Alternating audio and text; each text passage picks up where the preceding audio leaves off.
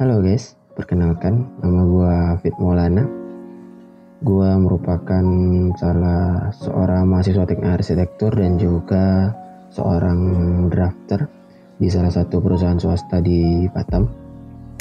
Hmm, buat kalian yang belum tahu apa itu uh, drafter, drafter itu adalah merupakan seorang uh, teknisi di bidang desain grafis ya, uh, yang biasanya berhubungan ke uh, konsultan perencanaan gitu. dan drafter itu merupakan orang yang merealisasikan apa yang dipikirkan oleh seorang arsitek ya. Dan buat kalian yang juga belum tahu, drafter itu biasanya hanya menggambar ya, maksudnya hanya membuat sesuatu yang sudah diberikan. Maksudnya bukan berarti menutup kemungkinan juga dia tidak bisa membuat sesuatu yang ia bayangkan dan imajinasi eh, yang ia imajinasikan gitu, bukan. Tapi bisa dibilang drafter ini hanya merupakan awal atau dasar dari uh, seorang ilmu ilmu ilmu dasar dari seorang konsultan perencanaan gitu. Maksudnya uh, gimana ya? Mungkin bisa dibilang dasar dari hmm, dasar dari sebuah perencanaan itu ya drafter itu tadi ngedraft atau membuat sebuah gambar kerja di aplikasi desain grafis ya. Ya lu bisa banyak banyak banyak yang bisa digunakan untuk aplikasi desain grafis itu banyak. Mungkin gue bisa beri contoh mungkin dari AutoCAD uh, terus SketchUp uh, terus um, 3D Max terus banyak lagi sih banyak lagi. Lu bisa cari di Google untuk lebih lanjut gitu kan. Oke. okay.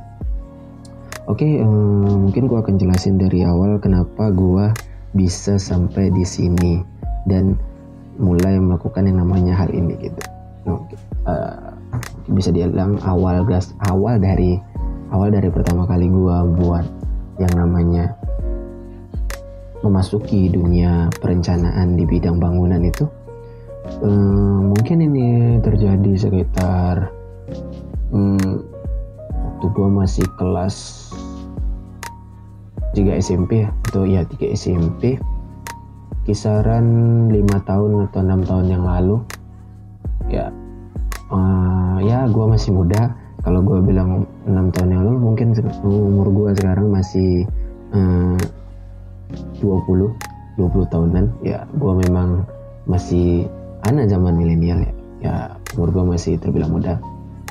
Oke okay, uh, pada saat itu di umur gua yang masih uh, eh, 15 atau 16 tahun itu gua sempat berpikiran untuk masuk ke namanya itu teknik listrik ya teknik teknik listrikan gitu. Jadi gue pengen masuk ke salah satu perusahaan negeri ya BUMN ya untuk bidang kelistrikan gitu. Karena menurut gue itu kayaknya hidup menjadi seorang uh, pekerja di BUMN itu merupakan sebuah hal yang wow gitu kan karena gajinya juga lumayan dan segala macamnya gitu. Untuk anak yang masih di usia 15 tahun dan berpikiran seperti itu mungkin kayak ya ya ya karena ngelihat seseorang dan uh, lalu ingin jadi seperti itu. Ya biasa gitu untuk mencari jati diri dalam hal usia muda gitu kan kemudian gue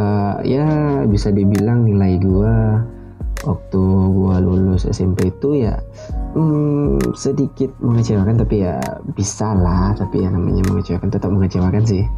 Terus akhirnya gue bingung nih gue harus gimana gitu karena secara teori dasar gue ngerti akan ilmu uh, listrik gitu paralel dan segala macamnya itu aku gue ngerti sedikit gitu cara mengenai memasang listrik itu lampu dan segala macamnya gitu gue ngerti. Ya awalnya gue bingung gitu kan gue harus kayak mana gitu kan dan uh, di sekolah lama gue di di di di tanah kelahiran gue di uh, itu untuk masuk ke dalam uh, jurusan arsitektur tuh uh, arsitektur jurusan listrik itu merupakan hal yang sulit karena jurusan listrik itu merupakan salah satu salah satu uh, jurusan terfavorit di SMK di era gua saat itu. Dan gue nggak bisa sih dengan nilai yang lumayan tidak bisa dibilang memuaskan untuk bisa masuk ke dalam jurusan yang bisa dibilang banyak banget saingannya yang nilainya juga lumayan-lumayan gitu kayak rata-ratanya mungkin lebih tinggi gitu kan. Gue nggak bakalan bisa bersaing di sana karena gue pasti bakalan uh, kena dis gitu ya bisa dibilang kena diskualifikasi ya karena dulu itu menggunakan sistem seperti itu nilai uh, satu jurusan itu menggunakan uh, masuk nilai gitu. Maksudnya gue gua masuk pertama nama gue ter teratas gitu kan dengan nilai sekian sekian gitu gue nama gue teratas. Kemudian masuk lagi anak yang lain lain-lain yang nilai-nilai atas gue tuh mundur gitu mulai dari nomor satu jadi dua tiga empat dan seterusnya akhirnya gue keluar gitu kan. Ya karena uh, dari situ gue berpikir kayaknya gue nggak bisa deh untuk bersaing di dunia itu listrik tadi kan dunia teknik listrik kan tadi. Jadi kayak tapi gue masih menaruh gitu di dunia kelistrikan dan gue punya pilihan lain gitu. Pilihan lain gue mengarah kepada tata udara atau biasanya kalian bisa kenal dengan pendingin ya pendingin gitu. Uh, eh, AC air conditioner uh, mengenai hal itu. Tapi menurut gue kayaknya gue nggak mau ilmu gue hanya sebatas mengerti ilmu pendingin aja deh. Gue mau pengennya kayaknya gue pengen full of uh, ilmu gitu yang berkaitan dengan kelistrikan gitu kan. Jadi gue berpikir gue harus gimana nih? Kemudian secara tidak langsung gue berpikir gue ngelihat gitu kan gue ngelihat bangunan itu. Gue ngelihat dasar dulu kan secara dasar gue ngelihat kenapa gue uh, kenapa gue nggak lihat dasar maksudnya gue gue lihat dasar terus gue lihat bangunan itu memiliki kelistrikan gitu. Karena secara dasar itu listrik itu digunakan untuk bangunan gitu kan. Secara dasar itu listrik digunakan untuk bangunan walau tidak semuanya sih tapi ya pasti digunakan di setiap bangunan ya kan. Nah jadi gue berpikir apa nih ilmu yang bisa berhubungan dengan bangunan? Kebetulan di SMK gue saat itu ada jurusan yang namanya teknik gambar bangunan. Dan gue cari tuh kenapa apa itu teknik gambar bangunan? Di situ gue cari cari cari. Kemudian gue gue mengetahui sesuatu bahwa sebenarnya uh, teknik gambar bangunan itu merupakan sebuah uh, sebuah ilmu atau teknik teknik dasar dalam membuat gambar ya. Gambar yang berhubungan dengan bangunan. Nah gambar yang berhubungan dengan bangunan ini gue cari lagi tuh ah ada nggak hubungannya dengan kelistrikan kemudian gue ah, kemudian gue ketahui bahwa sebenarnya itu ada gitu dan akhirnya gue daftar lah di jurusan gambar bangunan secara tidak langsung gue jebol lah di sana. Akhirnya gue sekolah lah gitu kan di SMK gambar bangunan gitu kan. Tiga tahun sekolah tiga tahun sekolah gue lulus kemudian gue uh, uh, berusaha gitu untuk masuk ke kuliah yang berada di jurusan yang sama gitu kalau lo buat lo yang pada tahu jurusan gambar bangunan itu relate-nya itu ke dunia sipil ya. Tek, uh, teknik sipil. Kuliahnya itu lanjutinnya itu ke teknik sipil. Lalu ada lagi teknik arsitektur dan lebih relate lagi ke teknik arsitektur karena secara garis besar teknik sipil itu relate-nya dengan teknik konstruksi bangunan. Maksudnya teknik konstruksi yang berhubungan dengan konstruksi bangunan tadi. Itu lebih cocok masuk ke sipil karena akan lebih dalam lagi gitu akan lebih lebih memperdalam ilmunya di bidang merencanakan konstruksi dalam bangunan gitu kan. Tapi karena gue gambar bangunan gue relate-nya itu harusnya ke teknik arsitektur. Nggak menutup kemungkinan sih seorang anak gambar bangunan itu masuk ke dunia sipil gitu. Nggak menutup kemungkinan. Dan juga nggak menutup kemungkinan untuk anak konstruksi bangunan masuk ke uh, arsitektur juga. Itu nggak menutup kemungkinan. Namun secara secara pemahaman gua uh, gambar bangunan ya lebih cocoknya ke arsitektur karena gua kan berdasarkan ilmu gambar gitu kemudian di pedalaman lagi dengan ilmu merencanakan bangunan tadi gitu dengan ilmu arsitektur oke okay?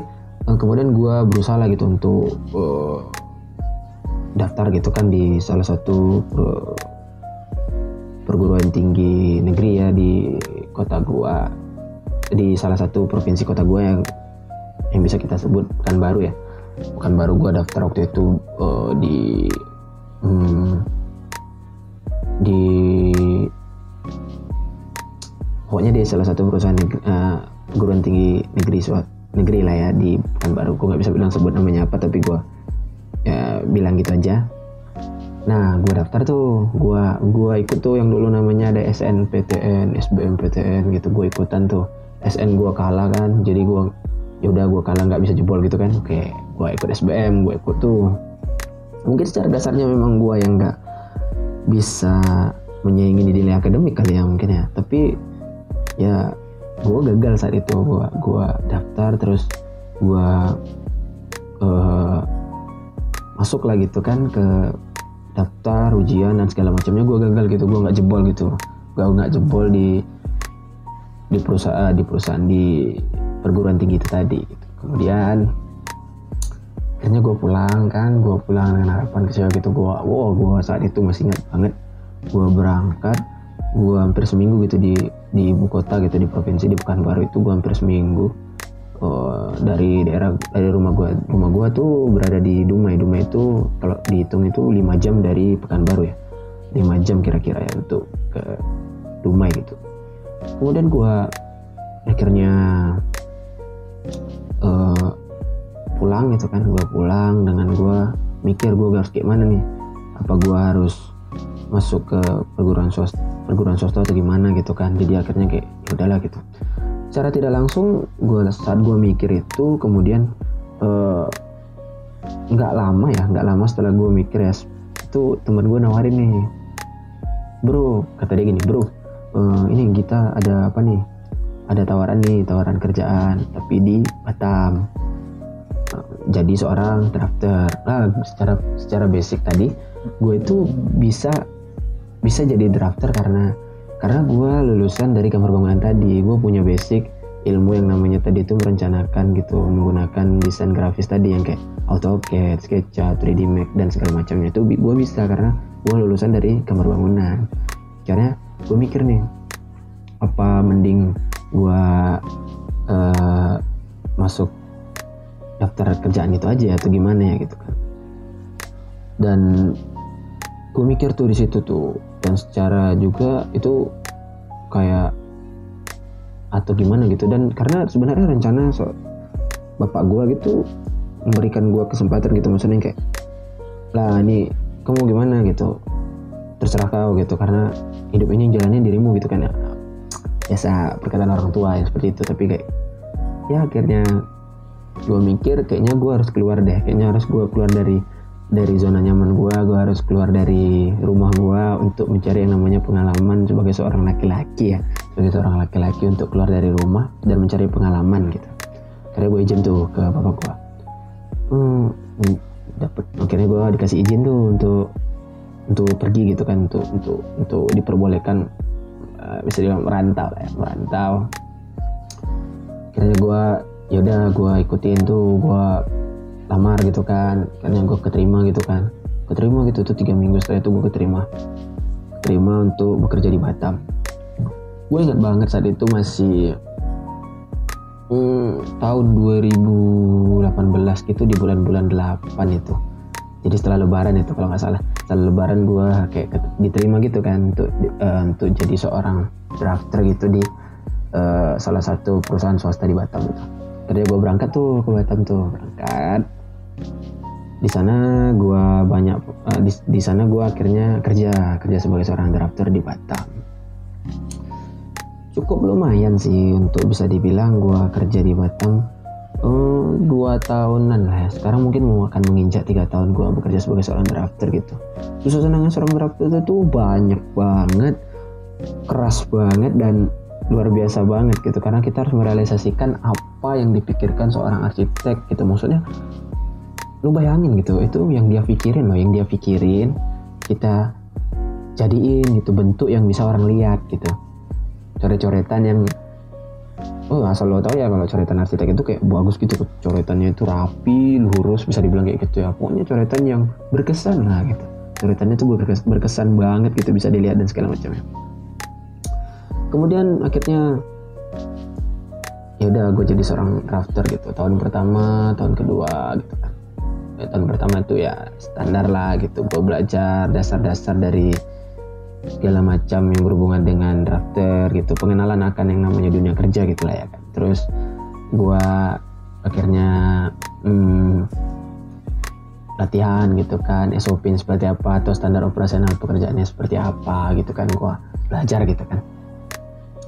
Gue belajar gue akhirnya mencoba untuk memahami gitu kan bagaimana apa gitu yang harus gue lakuin sebagai seorang crafter gitu di sana gitu. Karena gue dikasih tau lah uh, standar-standarnya gitu. Oh kayak gini kayak gini kayak gini gitu. Oke gue jadi seorang crafter akhirnya tuh gue gambar tuh gue mulai tuh belajar lagi tuh ilmu ilmu bangunan tadi itu kan. Gue mulai di sini gue perlahan tuh perlahan-lahan gue mulai paham yang namanya ilmu bangunan itu ilmu yang bisa dibilang itu spesifik ya spesifik banget gitu mulai dari perencanaan gambarnya pelaksanaan dan penyelesaian gitu. Tuh finishing itu luar biasa rumit banget menurut gue karena akhirnya gue di sini gue terjun sebagai seorang yang traktor relate banget dengan yang namanya uh, sekolah lama gue gitu yang namanya gambar bangunan.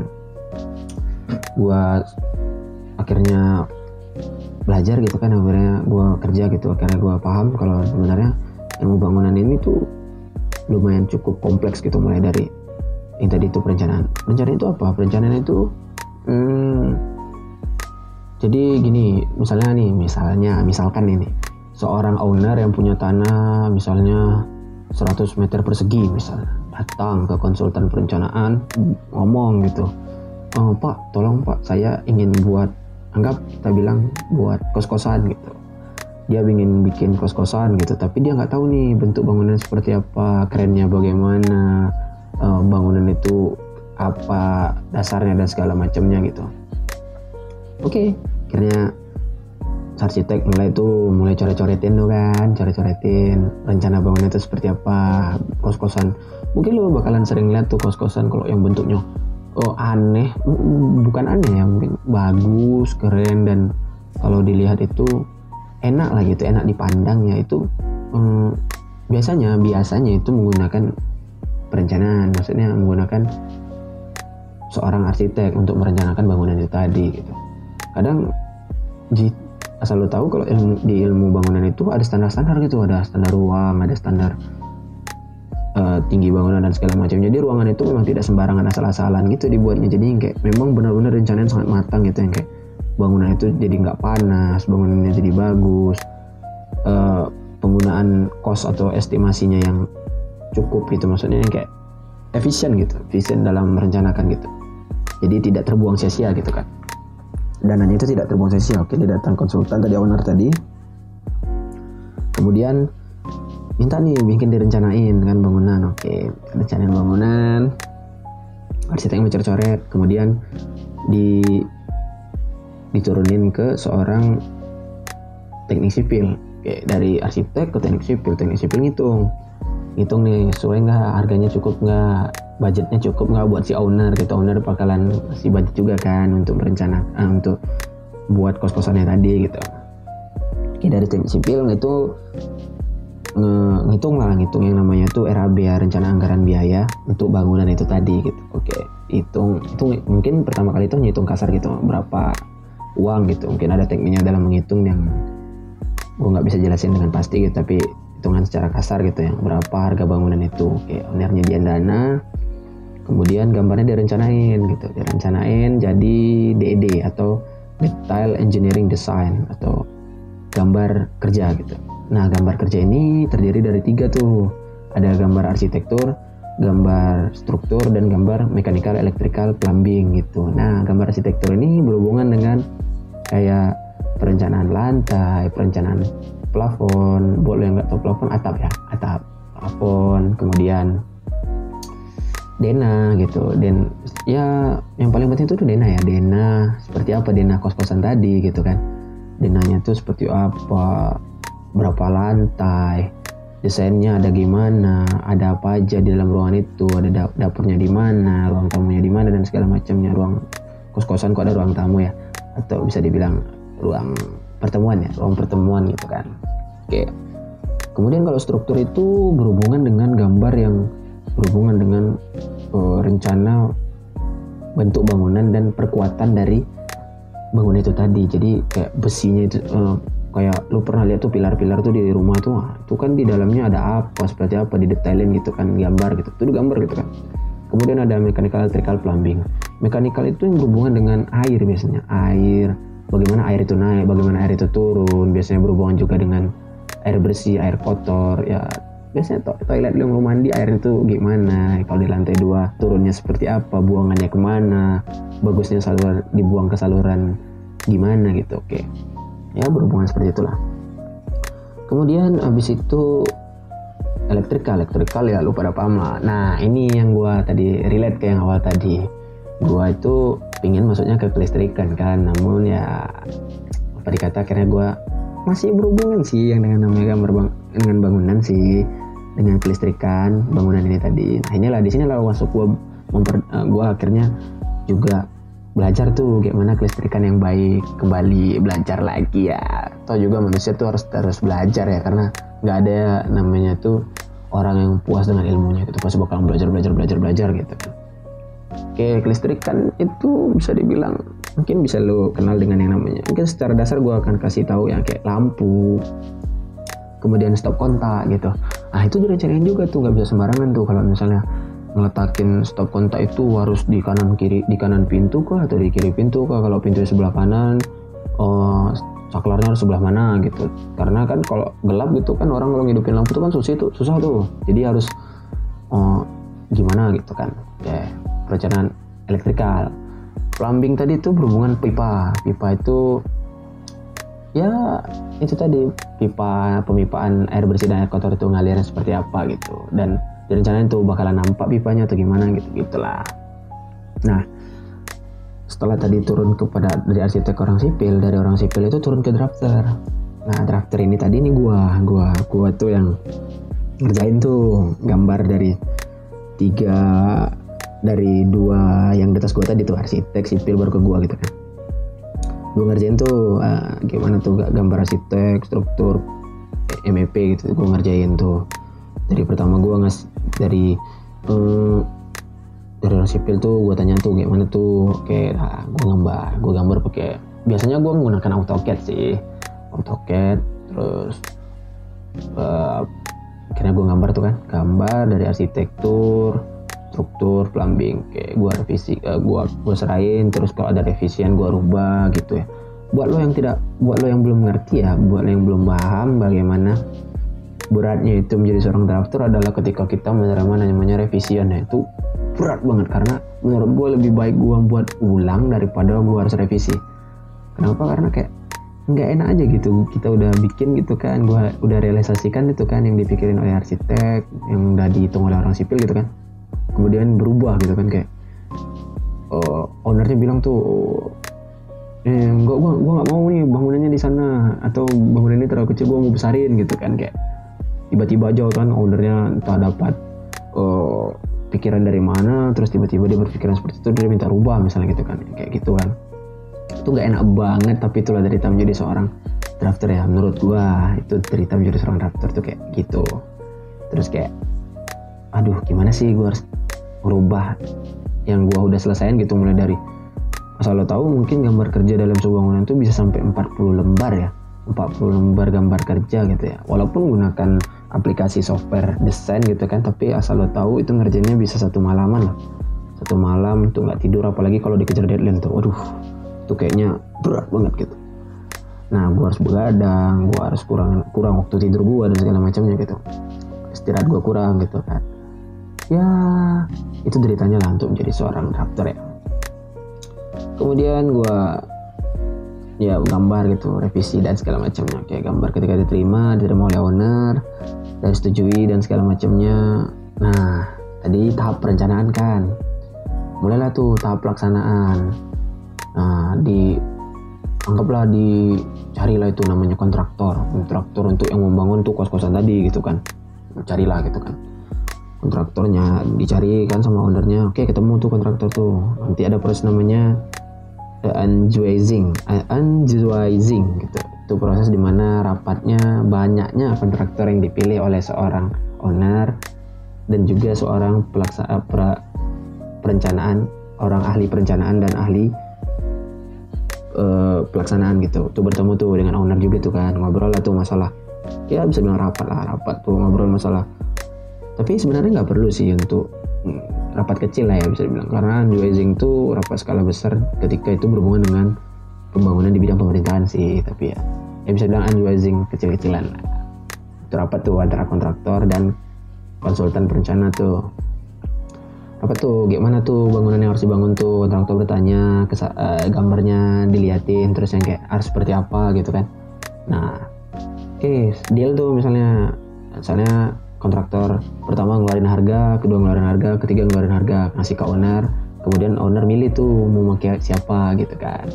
Nah terpilih lah misalnya kontraktor yang pertama gitu kan. Oke terpilih. Nah kontraktor pertama tuh mulai tuh melaksanakan pekerjaan tuh. Nah, tahap pertama dalam pekerjaan pelaksanaan tuh biasanya pembersihan dulu, pembersihan lahan. Nah, lahannya itu dibersihin, ditimbun, di pokoknya dibersihin lah, pembersihan lapangan lah gitu kan. Kemudian habis pembersihan lapangan uh, ada tahap kedua itu pondasi ya. Tenaga apa penggalian terus pasang pemasangan pondasi dan segala macamnya perencanaan lah gitu kan. Nah, dibuat tuh perencanaan tuh di bikin tuh apa dibikin pelaksanaannya tuh untuk gali pondasi bikin pondasi oke okay. terus berjalan sampai sering waktu gambar gambar yang kita rencanain itu diselesaikan oleh kontraktor tadi gitu kontraktor tadi mulai nyelesain uh, mulai nyelesain gambar pelaksanaannya gitu. Ketika udah selesai tahap pelaksanaan udah selesai itu kayak pemeriksaan pemeriksaan bangunan gitu kan. Pemeriksaan bangunan sesuai nggak dengan yang direncanain gitu? Karena memang nggak bisa sembarang kan yang namanya pekerjaan yang berhubungan dengan perencanaan bangunan tuh harus benar-benar diperiksa gitu dicek gitu kan. Karena kadang-kadang tidak sesuai kan. Kemudian dicek tuh kan kemudian no, ada misalnya sesuai lah sesuai standar yang telah diberikan gitu. Kayak bangunan tuh jadi gitu kan baru ada peresmian. Biasanya lu bakalan sering tuh ngeliat-ngeliat kayak uh, misalnya barbershop itu meresmikan ada gimana gitu ada papan bunga bunga nah itu peresmian. Kemudian peresmian dibukalah bangunannya gitu dan juga selalu tahu ya untuk bangunan itu pertanggung jawabnya pertanggung jawaban seorang arsitek itu juga cukup lama gitu. Nggak sebentar gitu karena bangunan itu harus jawabkan benar-benar itu oh, 20 sampai 30 tahun kalau nggak salah gue ya. Itu pertanggungjawaban seorang arsitek itu misalnya perencana seorang ahli perencana dan kontraktor tadi gitu tuh. Jika dalam masa waktu segitu maksudnya itu pemeliharaan bangunan ya dalam masa segitu lamanya uh, terjadi kerusakan tuh misalnya roboh kan lu sering tuh lihat-lihat di TV tuh yang kayak oh bangunan anjlok lah apa segala macam itu. Nah itu nanti dijadikan diadakan diadain lagi tuh rapat tuh. Tapi biasanya jarang sih kalau yang namanya uh, bukan rapat lagi sih bisa bilang itu sidang ya sidang ke meja hijau untuk mengutuk siapa yang salah gitu kan. Nah, makanya gue bisa bilang sama lo semua kalau sebenarnya ilmu perencanaan itu ilmu yang memang pasti gitu dan pakem. Karena memang benar-benar harus digunain direncanakan dengan matang gitu. Sebuah bangunan itu memang harus direncanakan dengan matang karena bakalan ditinggali oleh banyak orang, oleh manusia dan juga ini berhubungan dengan nyawa orang gitu kan. Jadi bisa dibilang ilmu ilmu perencanaan dan ilmu pelaksanaan bangunan itu ilmu yang benar-benar berhubungan dengan nyawa manusia gitu ya. Karena bakalan ditempati cara hidup hidup di sana ada orang di sana akan hidup orang di sana akan tinggal masak dan segala macamnya agar bangunan itu sehat gitu itu harus benar rencanakan dengan matang-matang gitu. Kemudian uh, setelah rencanain gitu bangunan itu hmm, jadilah gitu kan. Terus yang kayak nah ini gue gue sering dengar itu yang namanya tuh kayak hmm, berencana Allah cuma cuma gambar doang kok gambar doang gitu yang kayak gue sering dengar tuh gambar doang gitu nah, itu nggak buat kalian ya guys ya itu itu nggak mudah gitu buat sesuatu yang kayak gitu tuh nggak mudah karena ada ilmunya gitu ada dasarnya. Seorang arsitek ahli sipil dan sebagainya. Itu ada ilmunya. Jadi bisa dibilang itu arsitek itu merupakan pekerjaan profesi ya kayak seorang dokter gitu. Lu nggak bisa sembarangan tuh ngasih obat sembarangan sakit kepala lu ngasih obat ini gitu. Kalau misalnya udah pernah ada resep dokter mungkin oke okay lah. Tapi kalau misalnya uh, di gitu itu itu nggak bisa lu nggak bisa tuh gitu. Nggak bisa sembarangan tuh untuk gimana ya untuk jadi seorang ahli bangunan itu nggak bisa sembarangan karena akan ada ilmu dan prosesnya gitu untuk menjadi seorang ahli bangunan. Lu perlu belajar gitu untuk jadi seorang arsitek. Nah mungkin itulah yang bisa gue bagikan pertama kali karena ini podcast pertama gue udah cukup panjang ya gue ceritain itu masalah sedikit masalah sedikit masalah dan yang gue hadapi di bidang ini ya di bidang perencanaan ya ahli ikatan perencanaan ini. Di bidang perencanaan lah pokoknya. Buat lo semua tuh kayak gue pengen beritahu sebenarnya uh, ilmu bangunan ini tuh bukan ilmu sembarangan ya maksudnya ilmu yang karena itu bakalan berhubungan dengan nyawa manusia kan. Dan juga buat lo buat lo pada semua yang belajar di ilmu bangunan tolong pelajari dengan benar-benar ya.